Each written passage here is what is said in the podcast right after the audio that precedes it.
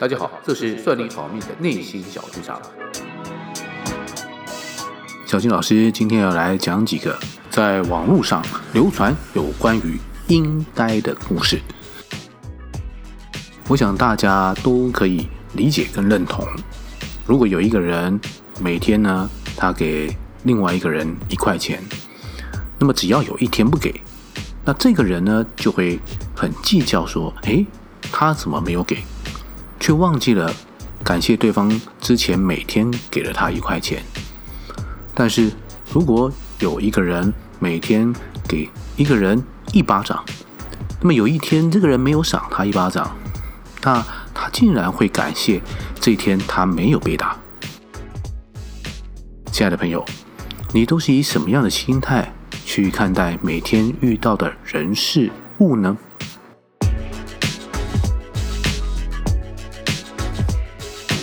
还有一个网络上流传的故事。这个故事呢，是有一群年轻人在夏天的时候一起去海边玩水浮潜，结果呢，其中有一个女孩的拖鞋就不小心掉了，沉到了海里去了。后来这群年轻人上岸的时候，因为岸边呢这个晒得发烫的礁石，这个女孩啊根本就没有办法走动，她就跟这所有的人呢就问说，谁能够帮帮她？只是啊，大家轻装到海边玩，谁会多带一双拖鞋在身上呢？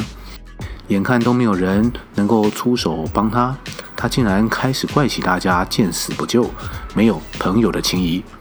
这种情况，你会帮这个掉了拖鞋的女孩吗？把自己唯一脚上穿的拖鞋给她？也许这个女孩长得漂亮，条件好，会有想追求她的男孩子呢，借机英雄救美。但是如果没有呢？因为你有难，别人就应该想办法帮你吗？在没人伸出援手的困境里，你是怪天怪地，就是不怪自己吗？还是会动脑子想可能的解决办法呢？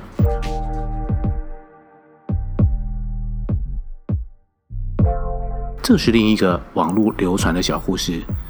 呃，有一只羊离开了牧场，跑到比较远一点的山坡上去玩。突然呢，附近的树丛里跳出来一只饥饿的野狼。这只羊大声地跟朋友们呼救，自己以羊角呢死命的抵抗。这个时候，在不远处的马一发现是狼，拔腿就跑了。在附近的驴子也赶紧逃命了。那个不小心经过的猪啊，更是吓得赶紧冲下山坡。听到叫声的兔子，箭一般的奔逃现场。这时候，牧场里的牧羊犬听到羊的呼喊声，飞也似的往山坡上冲去，一口咬住狼的脖子。狼呢，痛得松口，放了羊。羊逃过一劫，回到了牧场。刚刚只顾自己活命的那些牧场朋友们都围了过来。马就说了：“哎呀，你怎么没有叫我呢？我的这个后腿蹄子啊，可以踢碎狼的脑子。”驴子就说了：“哎，是啊。”你怎么也没叫我呢？我大吼一声，肯定能吓破狼的胆子。一旁的猪就说了：“就是啊，我要是在的话，我用力一顶，可以把狼摔下山坡的。”最后，兔子就说了：“你怎么不告诉我？再怎么不济，我跑得快，也可以赶紧去求救啊！”正当大家七嘴八舌的时候，现场唯独没有看到牧羊犬，它呢？回到它应该坚守的位置上去了。听完了这个故事，我们可能会不自觉地评论起马、驴子、猪、兔子，真是不够义气，见死不救，而且很虚伪。如果你这样看待这个故事，其实啊，跟拖鞋掉到海里的女孩是一样的，因为其实没有谁是应该的。对于伸出手帮我们一把的人，不管是因为对你的喜欢，或者是他因为职务责任的关系，心存感谢、感激是一定要有的。